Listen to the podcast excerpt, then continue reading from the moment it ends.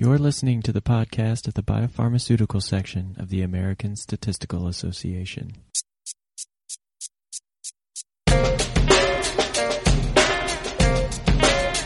Statistics.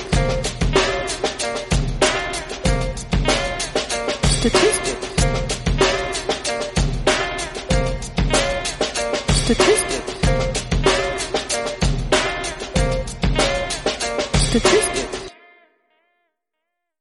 Statistics. Hi, folks, and welcome to the show. This is Richard Zink, and you're listening to the podcast of the biopharmaceutical section of the American Statistical Association.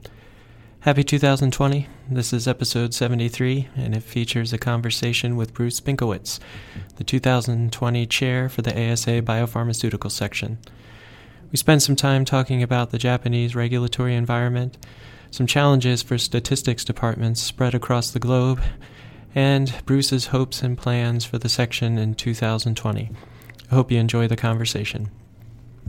And as a reminder for these discussions, please note that people are sharing their personal opinions, so please don't overinterpret their comments as representing the groups or organizations with which they participate. And now let's start the show. Hi, folks. Today I'm talking with Bruce Binkowitz, Vice President of Biometrics at Shionogi. He's the 2020 chair for the ASA Biopharmaceutical section. Good afternoon, Bruce, and thanks so much for being here. Thanks, Richard. I really appreciate the uh, opportunity to speak with you uh, on the podcast. Yeah, and I uh, I appreciate passing the baton to you uh, in 2020. Um, so uh, looking forward to um, you know seeing uh, what happens with the biopharmaceutical section moving forward. But uh, I want to welcome you back to the podcast. You participated in one of our earliest episodes, episode six, way back in 2013, where you and Lilly Yue discussed the 2013 Regulatory Industry Statistics Workshop. It was so old, uh, we didn't even call it the Regulatory Industry Statistics Workshop back then. Um, so, can you remind us uh, how, how you became interested in statistics and how you went on this long journey uh, to get to where you are? Sure. Uh, and it's great to be back on the podcast after more than 60 episodes later, um, which I really think is a tribute to you and the value of the podcast to the biopharm section. Um, so, how did I become interested in statistics? Well, I think, like most people, when I was growing up, I had no idea what statistics really was beyond what I saw reported on TV for sports and maybe the occasional election polls with the mythical margins of error. Um, but in looking back, I did love playing Strat-O-Matic baseball as a kid and keeping all the team stats, figuring out how the information on the cards and the probabilities resulted in accurate player profiles uh, based on the real life player stats. So, in retrospect, I think that was probably the beginning of my interest in statistics. Um, I do know that early on I had a natural affinity for math, and those courses came most easily to me throughout grammar school and, and high school. So when I arrived at Rutgers College, I thought it would become an engineering or math major. Um, I started taking math courses and I liked them. Um, and then as a math major, Rutgers required math majors to take at least one course from the statistics department. So I took survey sampling and and I really liked it and I was hooked. So I changed to an interdisciplinary math and statistics major and then decided to go on to graduate school where I uh, went to the University of Florida. I really enjoyed my coursework. Um, and when it came time to graduate, uh, Professor Ramon Littell, uh, he of the SAS statistics regression and GLM uh, SAS books fame, um, took me to breakfast one morning um, and told me to describe to him the type of statistics that I enjoy the most. And when I was done describing all that, he looked at me and said, You want to work in the pharmaceutical industry? And I said, Okay. Uh, then he told me that he plays golf with many of the heads of the industry uh, statistics department. So when I contact them, use his name, and I did, and it was amazing how many doors flew open once I dropped his name. Um, and 34 years later, uh, the rest is history. I'm still in the industry, and I'm I'm still enjoying my job. So, do you think that was uh, a very influential conversation that you had, and, and do you think back on I mean, you mentioned being interested in survey sampling, and I, I guess that would have led to working on various large surveys. Um, do, you, do you think about that at some point, making that switch to, to going into the pharmaceutical industry versus your, your interest in that topic? Yeah, I, I did think uh, about that because that was my introduction, and I was very interested in that. So when I got to graduate school, of course, I was looking to learn more about that. But then I think at that point, because you have to take a variety of courses in, in graduate school, it really opened my eyes much more so to what statistics was and the broad spectrum of topics it applied to. Uh, and uh, I, it wasn't hard for me to make the switch away from my interest in survey sampling to what uh, Dr. Littell told me was uh, more pharmaceutical oriented in biostatistics. Interesting. And, and what were some of those things you remember um, liking or telling him that you liked about statistics that made him say, oh, you should go into pharma?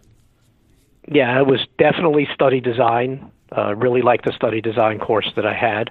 I really enjoyed using SAS uh, and uh, using uh, a lot of the, the modeling techniques that were taught in the in the SAS courses.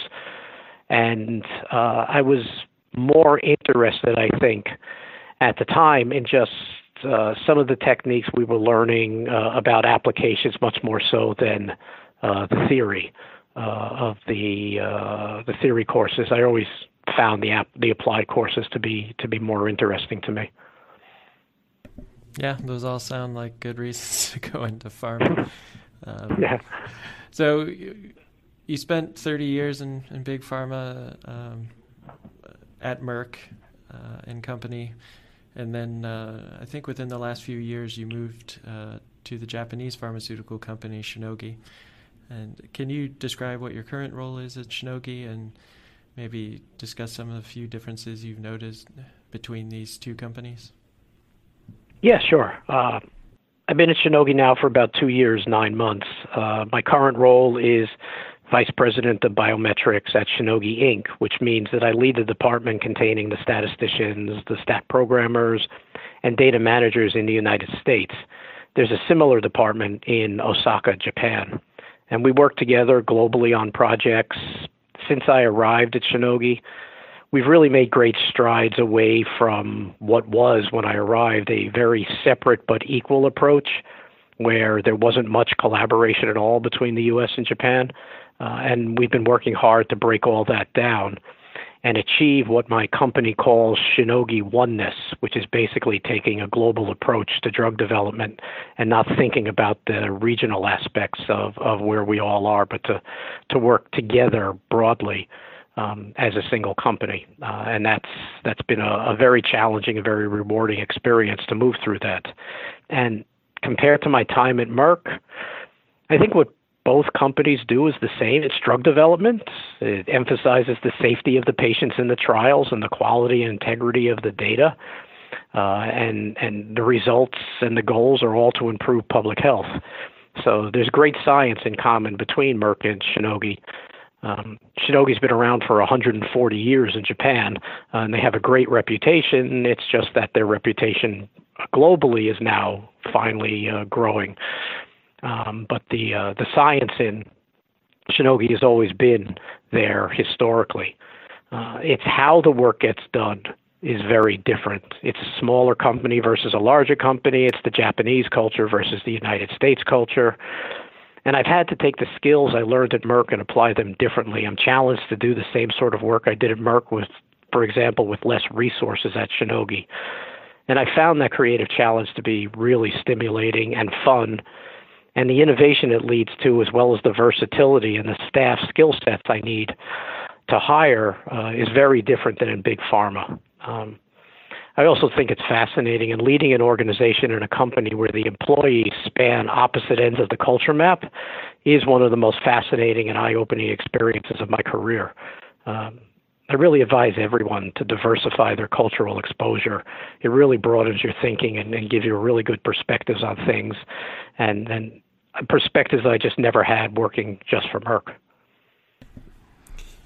Well, that's really interesting. And if I recall, you were very involved with uh, multi-regional clinical trials um, in the past, and at least from you know trying to bring these two different um, separate but equal departments together to, to, sort of address things, I guess, at a global level. Do you do you feel like that experience um, in working and, and trying to understand multi-regional clinical trials helped out in in trying to do the the, the work aspects uh, between these two departments?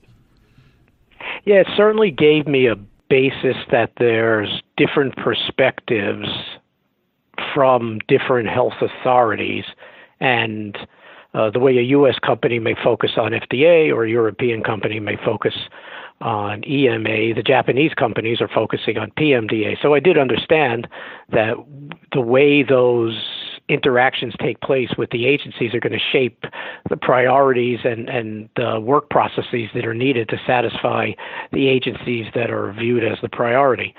So there, I knew there was going to be disconnects between uh, a U.S. based group that was built by Shionogi to help file trials and, and NDAs with the FDA versus the group that has always done things in Japan. The trials have been in Japan. Uh, and the filings have been with PMDA as opposed to global trials where uh, the U.S. group was handling more of those. So there was definitely a basis of difference in experience that I knew from the outset that we were just going to have to uh, address and, and make transparent so everybody understood that we're all coming from different assumptions and we were going to have to overcome those before uh, we really could start to uh, collaborate. Well, it's interesting, and you brought up the the PMDA, and I imagine you have a much greater exposure to PMDA um, and just the Japanese regulatory environment in general. And um, what are some of the major differences um, from your experience that you would compare to, say, the FDA or, or EMA? Yeah, I certainly have more exposure now to PMDA than I did in my previous job. It's not always direct exposure because there's a language uh, that I don't speak, uh, but my colleagues in Japan do, and they converse with the PMDA and they understand the subtleties that I'm still learning in that interaction. But the Japanese pharmaceutical market is very important for Shionogi. Um, and as I said before, Shionogi's existed for 140 years with great success in Japan. Uh, so there's always going to be an emphasis on understanding the needs of the PMA, PMDA uh, more so than I ever experienced at, at, Merck. So that makes for a lot of new challenges uh, for us to consider because we do also have to consider uh, what FDA thinks and wants in our trial. trial. So, uh, for example, uh, CDISC data set requirements are very similar between PMDA and FDA, um, but they're not exactly the same. And rather than having to create two completely different sets of data so we can do filings with both the FDA and PMDA, we've created a process that produces data sets that are accepted by both agencies. Uh, in fact, our programmers from Japan and the U.S. jointly presented this idea uh, at this past year's PharmaSUG. So I've learned that there is uh, needs that are in common between both agencies, and we're trying to figure out the most efficient way to satisfy those without uh, basically just doing everything uh, twice. Um, and thought that's been an important challenge for us to understand. Uh, FDA has various guidances, PMDA has guidances, and we need to understand when those overlap and when they're different. And like you mentioned earlier, this is where a lot of my experience from multi-regional clinical trials uh, comes into play much more so than I ever really uh, thought it would. But it does give me a much better sense of where uh, there's commonalities in in guidances. Uh, and where uh, we're going to need to, when we do a trial, that will include, for example, uh, patients in the United States and patients in Japan where we need to consider uh, the global implications of that and how that data will be accepted by both FDA and PMDA. That sounds interesting. Um, that's great that uh, you get so much uh, new exposure to uh, a different side of the, the business than you have in your past. Um, we mentioned earlier that uh, you will be the 2020 chair of the biopharmaceutical section, and congratulations to you on that. Uh, and you've served as the chair elect over the last year, and you've had the opportunity to observe the activities of the executive committee and all of the various subcommittees uh, that that do all of the work um, to make the biopharmaceutical section what it is. Uh, what are your initial impressions of the, the section in supporting statisticians in the medical product industry? Thanks, Richard. Yeah, it's really one of the great honors of my career that the section elected me to be chair and trust me with making sure the section continues to be a valuable asset to their ASA and career experience. Uh, regarding the executive committee, uh, it's very impressive the dedication of the EC to the section, and the committee definitely cares about the section member experience. Uh, I, I, think the amount of work behind the scenes that drives the benefits and opportunities that the section members receive uh, is it just blows me away sometimes. Uh, it and you know it takes volunteers. People have to dedicate their time, uh, and uh, it's it's all as I said before very impressive to me that this group of people dedicates themselves to the section. Um, and a lot of the work, as I said, people don't really see it. They don't really know. Um, and that's fine uh, because I think there's a fulfillment of uh, the people on the committees uh, that serve the section um, in watching just how successful we are. Uh, it's all big and somewhat daunting as the incoming chair.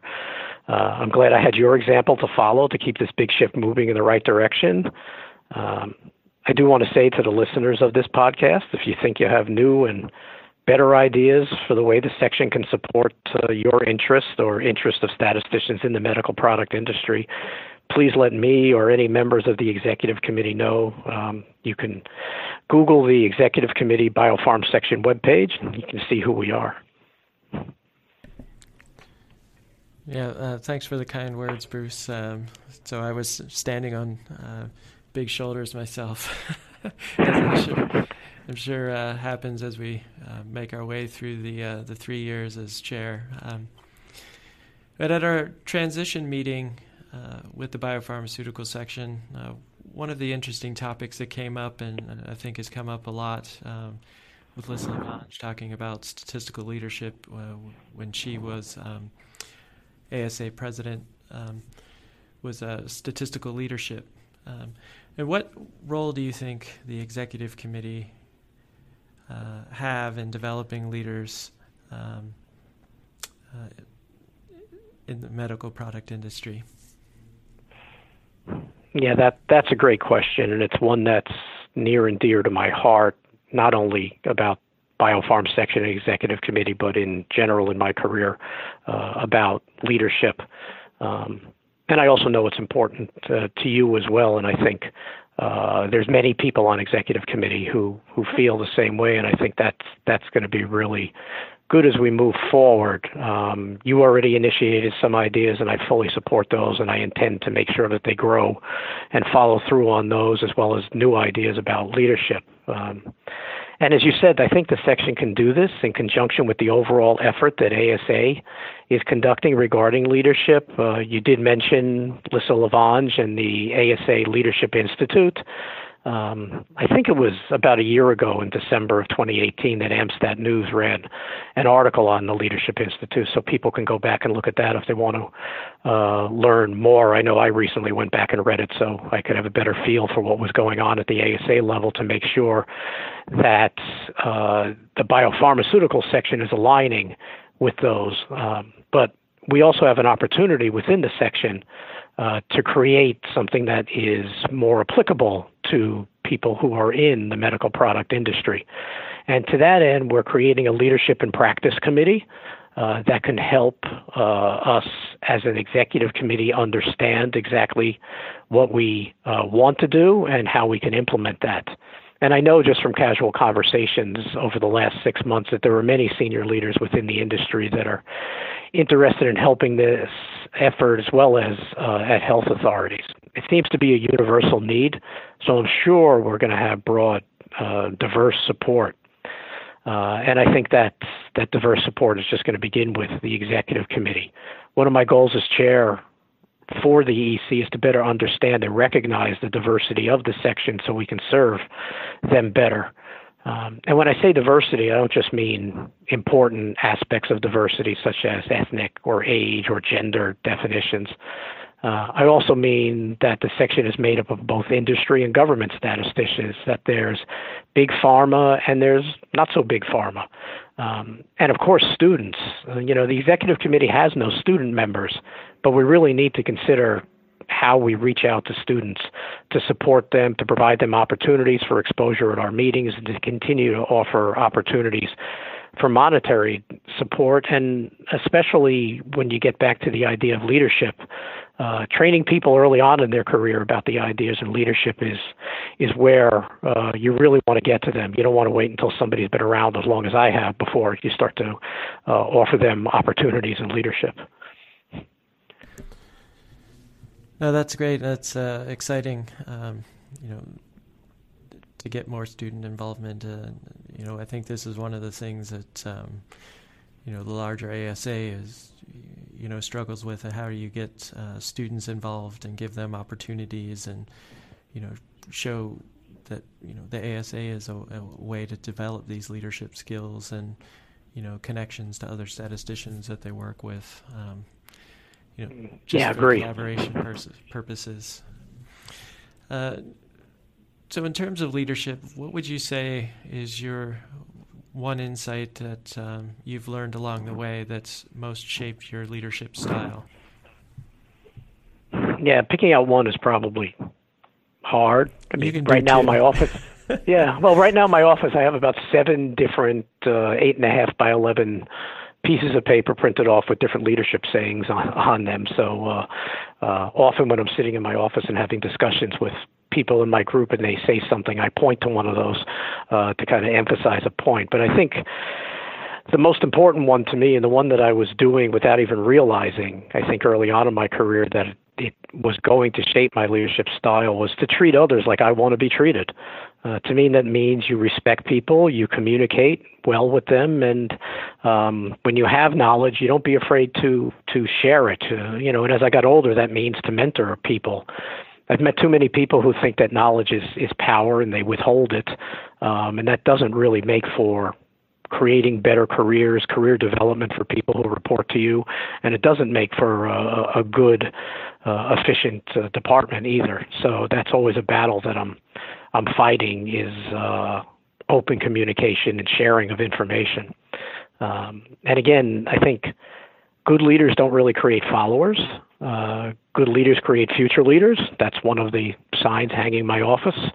I enjoy mentoring, and so our section has a mentoring program, which I encourage our listeners to become part of that program, either as a, a mentor or a mentee. I've been a mentor now for four years, and I, it's a really rewarding and educational experience from me. I think I learn as much from the mentee as, as uh, I think she learns from me. Uh, and if I can pro- provide opportunities and position the future leaders of the biopharmaceuticals section well, especially those on EC, so they can serve the section and eventually lead the section uh, long after I'm not part of executive committee, then I will have considered my uh, year as chair to be a success. Yeah, that's a that's an interesting uh, and that's a nice quote to um, to have on your wall. That uh, good leaders create future leaders. Um, I, I like that. That's really good.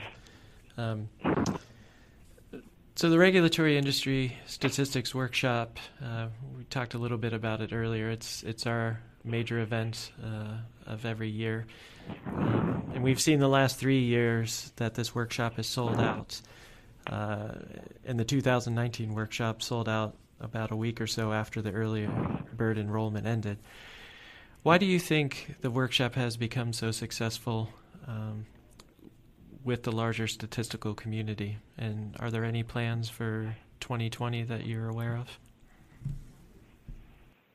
Yeah, thanks for bringing up the workshop. It really is a, an important event for our section, and uh, I think a lot of things go through my mind uh, as you ask that question. I think, first of all, the answer to the question is in uh, the name. It's regulatory and it's industry, industry together.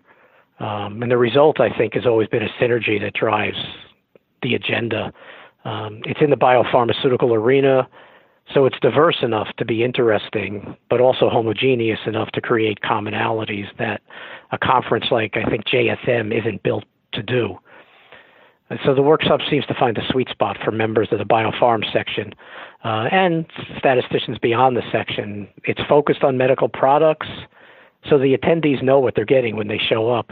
Um, but uh, it's and so it's also unlikely that any single time slot at the workshop is going to have no topics that are of interest to an attendee. There's always going to be at least one that you want to go attend. Um, and even those individual sessions are designed for diversity of opinions. They have academic, health authority, and industry points of view being presented.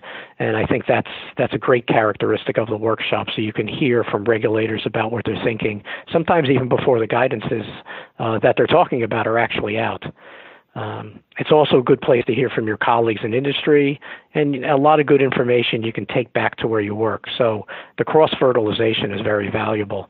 And, you know, realistically, the workshop is affordable compared to a lot of other statistical conferences. Um, and with the biopharm section uh, involvement in this, uh, you know, we aim to keep this, this workshop affordable. Um, I also think it's a success because uh, there's a lot of good people who have worked throughout the history of this this workshop on the steering committee uh, as co-chairs, uh, and uh, everybody has looked at it and and they've done their own personal little tweaks. So there's really a continuous improvement uh, to what's gone on. Some people have piloted things when they don't work. Uh, we've moved on, but it's always worth trying some experiments. And it's all volunteers that have built up the workshop for the years. Uh, it's very inclusive, the workshop. It's not like some uh, of the stat conferences I've been to, which are put together by a very small, fixed organizing committee that never changes over years. This is very open for people to get involved with. Um, so there's an influx of new ideas. Uh, and the workshop has a long-standing good reputation that brings people back year after year after year to hear the presentations, but also it's an opportunity to see people you don't get to see that often, a place to make new friends, and of course to network because uh, I'm sure most attendees have missed at least one session during a workshop because of the wonderful networking opportunities. Um, I know I have. And I think you also asked about uh, sharing plans for 2020. So, one of the new ideas for the 2020 workshop is going to be a new location. Um, as you noted, the workshop was sold out for three years in a row. Um, and this year it sold out shortly after the early bird enrollment ended. So we're thrilled that the workshop is in such demand.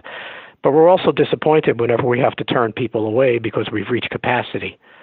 So, to address this, the executive committee has had a subcommittee looking into improving the workshop, which I know you've contributed to. And one of the things they looked at was uh, the venue and the ability to try to up the attendance capacity. Uh, it's been limited by the venue that we've had, so to increase the attendance, uh, we need to move the workshop. And towards that end, the workshop's going to be moving in September of 2020. Um, and uh, it's going to be staying in the Washington, D.C. area because that's, I think, been a root of the success of the workshop but we're going to move to a bigger hotel, the Bethesda North Marriott Hotel, and this will give us an opportunity to increase the attendance. It's a little scary to be messing with the success of the workshop, but as I said, we had a committee that did a lot of good work and careful consideration, and we believe that this move will position the workshop to be both bigger and better in 2020. Um, feedback from attendees at the workshop is always really important, and especially after this move, I'd encourage everybody who attends the September 2020 Regulatory Industry Stat Workshop to fill out the attendee survey about the workshop to give us feedback. And I think the last point I want to make about the growth of the workshop is uh, something that I just saw yesterday in the December issue of the Amstat News in what the Amstat News termed the decade of statistics, uh, which continues with strong growth in the number of statistics and biostat degrees awarded annually. It said that the increase was 17% from 2017 to 2018 for bachelor's degrees, 5% for master's, and 11% for doctoral degrees. Um, and since 2010, the number of master's degrees has doubled, and the number of doctoral degrees is up 50%. Uh, I don't know how many of these graduates have headed into the medical products industry, but clearly uh, the base is growing, um, which means people interested in a workshop like the regulatory industry workshop are going to grow in numbers. And so we need to have the foresight to be able to accommodate what looks like a bolus of statisticians uh, that'll be coming and interested in to the workshop. So the biopharm section leadership really needs to keep this in mind. Um, also, for the last few years, and this is probably uh, somehow positively uh, concordant with uh, the increase in statistics degrees, U.S. News and World Report has constantly ranked statisticians as one of the most desirable jobs. Um, and so I think there's a lot of interest in becoming a statistician more so over the last 10 years than there has been. Um, and that's something that we're going to have to make sure that our, our workshop accommodates. Yeah, well, thanks. Thank you for sharing all those uh, details and the statistics about um, how many more statisticians uh, are going to be coming. So it's, uh, it's nice to to see that we will at least be able to house some of them um, at the at the workshop. Um, and I guess for those people who are, are disappointed and upset that we won't be directly across the street from the the hot and juicy crawfish restaurant. It will be a, a, a short uh, metro ride uh, along the red line uh, to get back to it, so um, it'll still Yeah. be a possibility. Yeah, a- absolutely. We we're not leaving the greater Washington D.C. area, as you said. You just get on the red line, and then uh, 15, 20 minutes later, you can go back to your favorite restaurants. Um, so one of the uh, things that's also been a, a, a real positive uh, benefit of being with the section over the last few years um, have been the scientific working groups. And several years ago, you were chair of the scientific working group proposal committee, and at the time, you had a pretty regular joke that no was no one was sending you any proposals, and now we're up to ten scientific working groups. So, what can we do to ensure the health of our scientific working groups, and, and, and what more do you think the section can do to offer support to uh, these working groups? Yeah, I was uh, an original chair of the Scientific Working Group Proposal Committee, which for a while I think was more like the Scientific Working Group No Proposal Committee. It was a very easy job to do because there were no proposals. Um, but we had launched the idea of scientific working groups under uh, the organization, and I was involved because I had done that under other organizations' umbrellas. Um, and having done that, looking at the landscape that the ASA Biopharm section provided, I really believe that our section was a very fertile place to grow the ideas for working groups so people across the medical products industry could work together towards common innovations and improvements in stat science. Um, so we just had to be patient and constantly putting the word out, and it turned out that we were correct. Um, to paraphrase from one of my favorite mi- movies, uh, we built it and they did come. And as you noted, we now have 10 scientific working groups, uh, resulting in giving us the challenge that we always wanted, which is how we support and ensure the health of these scientific working groups. Uh, we, need to, we need to make sure that there's enough governance to maintain and support the working groups, but certainly uh, we don't want to micromanage them. So, beginning in 2020, the Scientific Working Group Proposal Subcommittee of our section is implementing what they're calling a health check questionnaire for each scientific working group to fill out, feed the information on their status back to the Scientific Working Proposal Committee as well as to the Executive Committee. You know, we want to make sure that the groups are following their charters.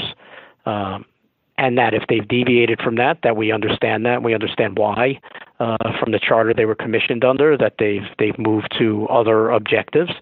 Um, we also want to avoid groups that exist in name only because not only is that going to devalue the entire scientific working group effort, but it's also not fair to those working groups and participants who are actually creating content uh, and value. So the oversight is necessary.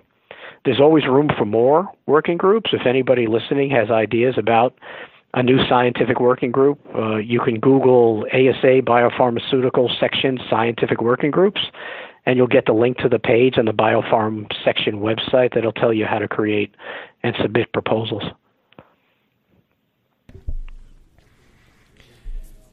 And what other initiatives do you have uh, planned for 2020 as uh, chair of the biopharmaceutical section? Yeah, we've already discussed my ideas around diversity. I definitely think we have to do student support, the scientific working group oversight, the expansion of the regulatory industry statistical workshop, and the leadership initiatives. So, in addition to those, uh, you know, one that comes to mind is continuing the section outreach. Uh, I'm very open to making sure that we continue to partner with ASA sections, the other sections, any other organizations such as the Drug Information Association or PSI. Uh, and I'm also curious and would like to try to build off some of the discussions we had in executive committee towards the end of this year about reaching out and forming a liaison with Japanese statisticians. Um, you did a podcast a while back with uh, Hamasaki-san, uh, which I really enjoyed, um, especially in how it pointed out the global commonalities in research that are needed. Um, so I think there could be some something interesting to grow from uh, working with Japanese statisticians, but I also think that's that's going to take some patience and structure to to put together. Um, I'd like to revisit the role and give more responsibility to the at large members that are nominated to the executive committee by each new chair every year.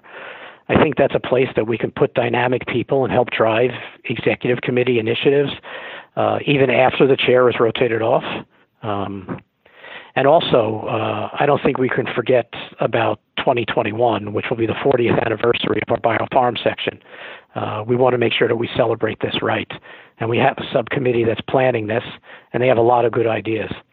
So uh, I'm looking forward to seeing what else they're they're coming up with, uh, because 40 years for a section, uh, I think that's pretty impressive, and we we really need to uh, to celebrate uh, what we've done and what we've become.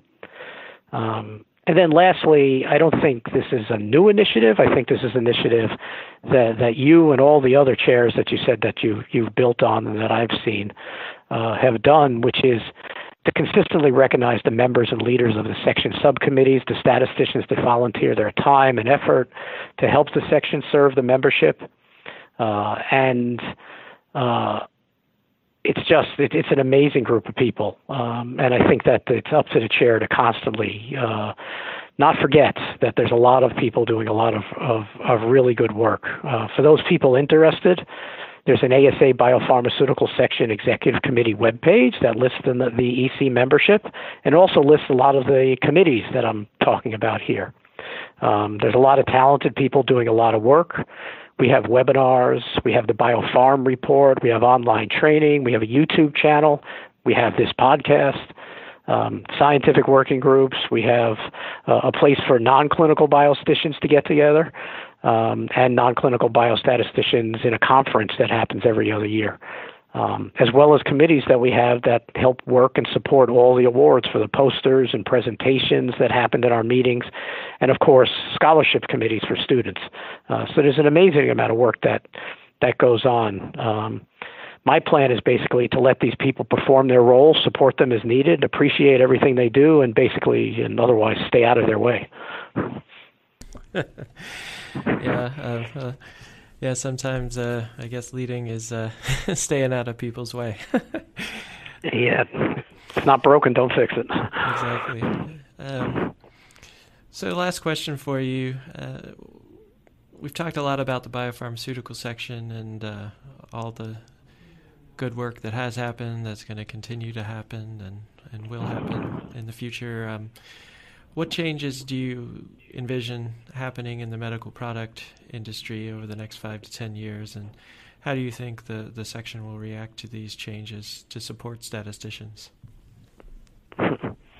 Yeah, so getting out my crystal ball, um, and maybe to paraphrase from the investment world, um, while past performance is not a predictor predictor of future success, I've learned over my more than 30 years as an industry statistician uh, that trends and fads are a constant. There's always something new in statistical methods, and that they're going to sort themselves out uh, eventually so that the most useful survive and become part of our toolkit. So, for example, I remember years ago the hot topic was longitudinal modeling with the publication of papers in the mid 1980s by Liang and Zeger and Zeger and Liang uh, regarding generalized estimating equations. And that became the hot research topic at JSM. Uh, now it's one of our toolkit methods for longitudinal data modeling. I remember Markov chain Monte Carlo methods uh, becoming popular as computers became able to do those in a realistic amount of time, and all the software programs that provided the MCMC sampling capabilities. And it seemed like every JSM presentation of somebody's dissertation included mention of bugs or WinBUGS or OpenBUGS. And now that's settled to become part of our toolkit uh, adaptive designs, where at its height, some people were saying every trial should be an adaptive design. Now, of course, it's a lot less ubiqu- ubiquitous than that, uh, but it's still a valuable design in our toolkit. So, so what's hot now? Data science, machine learning, artificial intelligence, using historical controls, real world data, and real world evidence, data mining, scraping the internet for information. Uh, some of these terms aren't even well defined, but everybody thinks they need to jump in uh, before they lose a competitive advantage by not doing uh, these things. Um, and amongst this, there are some very good and powerful new tools and techniques, and there's some very valuable information out there that we can use to enhance the medical product development. Um, some of these are going to stick and become part of our toolkit. Uh, some of these are going to fade. And I think over the next five to ten years, that decision is going to be driven by the economic pressure on medical product development, particularly pricing. And also, as the baby boomer bolus moves through and beyond retirement, uh, it's going to change the uh, customer focus, uh, and it's going to force us to take a hard look at how we streamline product development. So, the tools that are going to allow us to maximize the efficiency of what I think of as the information to data ratio, meaning how do we get the most information out of the least amount of data, um, or perhaps more accurately, the most information out of the least costly amount of data. Uh, I think anything that helps with that are going to be the tools that end up being added to the statistical toolkit over the next five to ten years. But I also want to call back to what I said earlier about this being the decade of statistics, as quoted in the AMStat News uh, and the boom in statistics degrees. Whether this levels off or continues to grow, and I'd bet on growth over plateauing right now. This increase in the numbers of trained statisticians is something that the Biopharmaceutical Executive Committee has to monitor and react to support uh, statisticians. Uh, it's it's time to have the leadership and practice growing now, and it needs to be matured and ready to serve this bolus of statisticians. Uh, I also think um, we're going to have to be ready to welcome them into the biopharm section by understanding their needs and being prepared for any growth that will hit our conferences and workshops. The EC is made up of statisticians, and I'm not really worried that the EC is going to be always able to do a great job in monitoring the evolution of statistical methodology through their industry connections and where the health authorities are going. Uh, I do think, though, future chairs are going to need to really focus on tracking the demographics of the section um, because that's going to be really important uh, for the BIOP to react to changes to support statisticians. Well, thanks so much, Bruce, for sharing your thoughts with me today and for um, discussing all the news and exciting ways that we're going to be uh, supporting statisticians in 2020. I wish you uh, success with your role as the biopharmaceutical section chair. No, thank you, and I've got your email and phone number. So,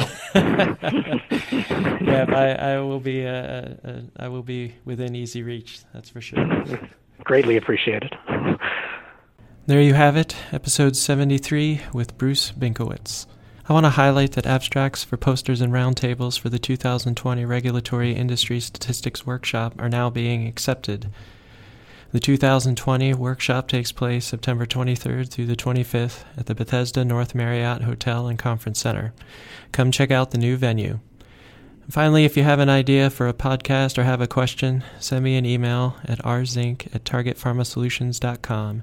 That's R Z I N K at targetpharmasolutions.com. Until next time.